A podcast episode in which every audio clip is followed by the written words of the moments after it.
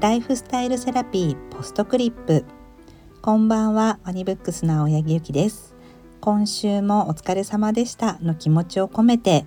私のライフスタイルセラピーのものやことやエピソードなどを毎週金曜日に少しだけお届けさせていただきたいと思っています。皆様暑い日が続きますがいかがお過ごしでしょうか？私は今週は近所に住む父親があの風邪をひいて、まあ、一緒にいる母親までも食欲がないというので自然食の玄米スープを作って届けました。普段は手作りの料理まで作って届けないんですけれども体調不良で弱っている時なので作って届けたんですけれどもなので今週はこの命のスープと言われる玄米スープについてお話しさせてください。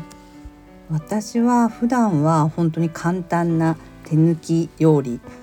ばっかりですしすごい忙しい時はもうお惣菜買ってきてそれに1品だけ作るとかあとまあ本当にお弁当を買ってきちゃうとかそういった食生活なんですけどこの家族が体調不良になった時はこの玄米スープを手間暇はかかるんですけど作るようにしてるんですね。まあ手作りで栄養満点で、まあ、飲みやすいし、まあ、このままこう飲めなくてもお味噌汁なんかにも入れられる本当に素晴らしい滋養競争スープなんですね。玄米は栄養価がすごい高いけど玄米そのものはこう硬いし小さいお子さんとかお年寄りはちょっと噛みにくかったり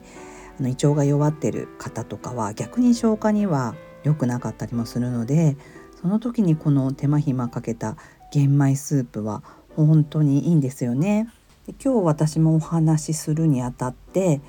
あの紅葉を調べてみたんですけど玄米はやっぱり白米の9倍もの食物繊維が含まれるっていうことで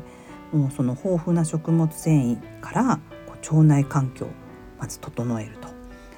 あと血糖値を下げる効果もあるそうでこう体内の毒素を外へ押し出すっていう排泄作用もあってでやっぱりこう玄米をこの玄米スープを作る時に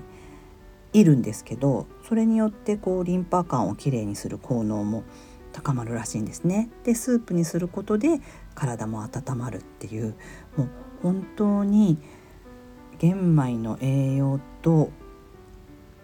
こう余計なものをそぎ落とした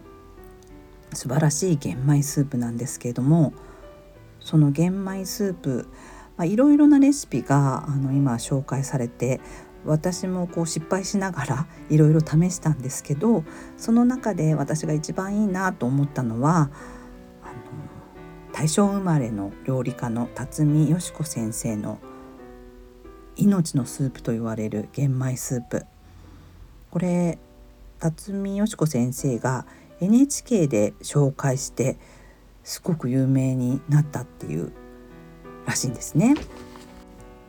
辰巳先生の玄米スープは梅干しと昆布を入れるので梅干しでクエン酸も取れて昆布でミネラルも取れる本当に究極の養生スープなんですね。用意するものは玄米。これはまあ有機の方がよりいいと思うんですけど有機玄米を1カップと昆布と梅干し、まあ、これだけなんですけどあの玄米を水で洗ってあのたっぷりの水を入れて30分ぐらい浸してそしてざるにあげて6時間まあ一晩こう置いておいてこう玄米に水を含ませるんですね。それであの水気を取った玄米を、まあ、火力10の中だったら7ぐらいの火にかけて鍋を温めてから玄米を入れて木べらで動かしながらいるんですね。このいるのがまあ本当に10分くらいいるんですけどこう玄米が小麦色になってこう外せる音が、まあ、聞こえてくるまでまずこういるんですけどこのいるのがあの辰巳先生曰くこうぐちゃぐちゃぐちゃってこう丸書いたりもう適当にやるんではなくて組織的に上下上下とか右左右左ってこう規則的にいることがとっても大事だとおっしゃってました。で玄米がパチパチパチとはぜる音が聞こえてきてあの小麦色になったら弱火にしてそれでそこからも絶えず木べらを動かしながらいって玄米を色づかせるんですね。でだいたい20分ほどくらいいったら多分かなり色づくのでそしたら紙の上に開けてざるの上とかに上げて粗熱を取ります。であのここから玄米を炊くんですけど本当はこう鍋とかでもできるんですけど辰巳先生曰くこう放浪のあのポット背の高いポットとかの方がこう玄米がこう縦にこう踊るように炊かれてとてもそれの方が味が出るということなので、まあ、放浪のポットなどにいった玄米をだいたい 80g ぐらい入れて昆布を入れて梅干しを入れて水5カップを入れて蓋をして中火にかけます。それで沸騰したら少し蓋をずらして弱火にして、まあ、30分くらい炊いて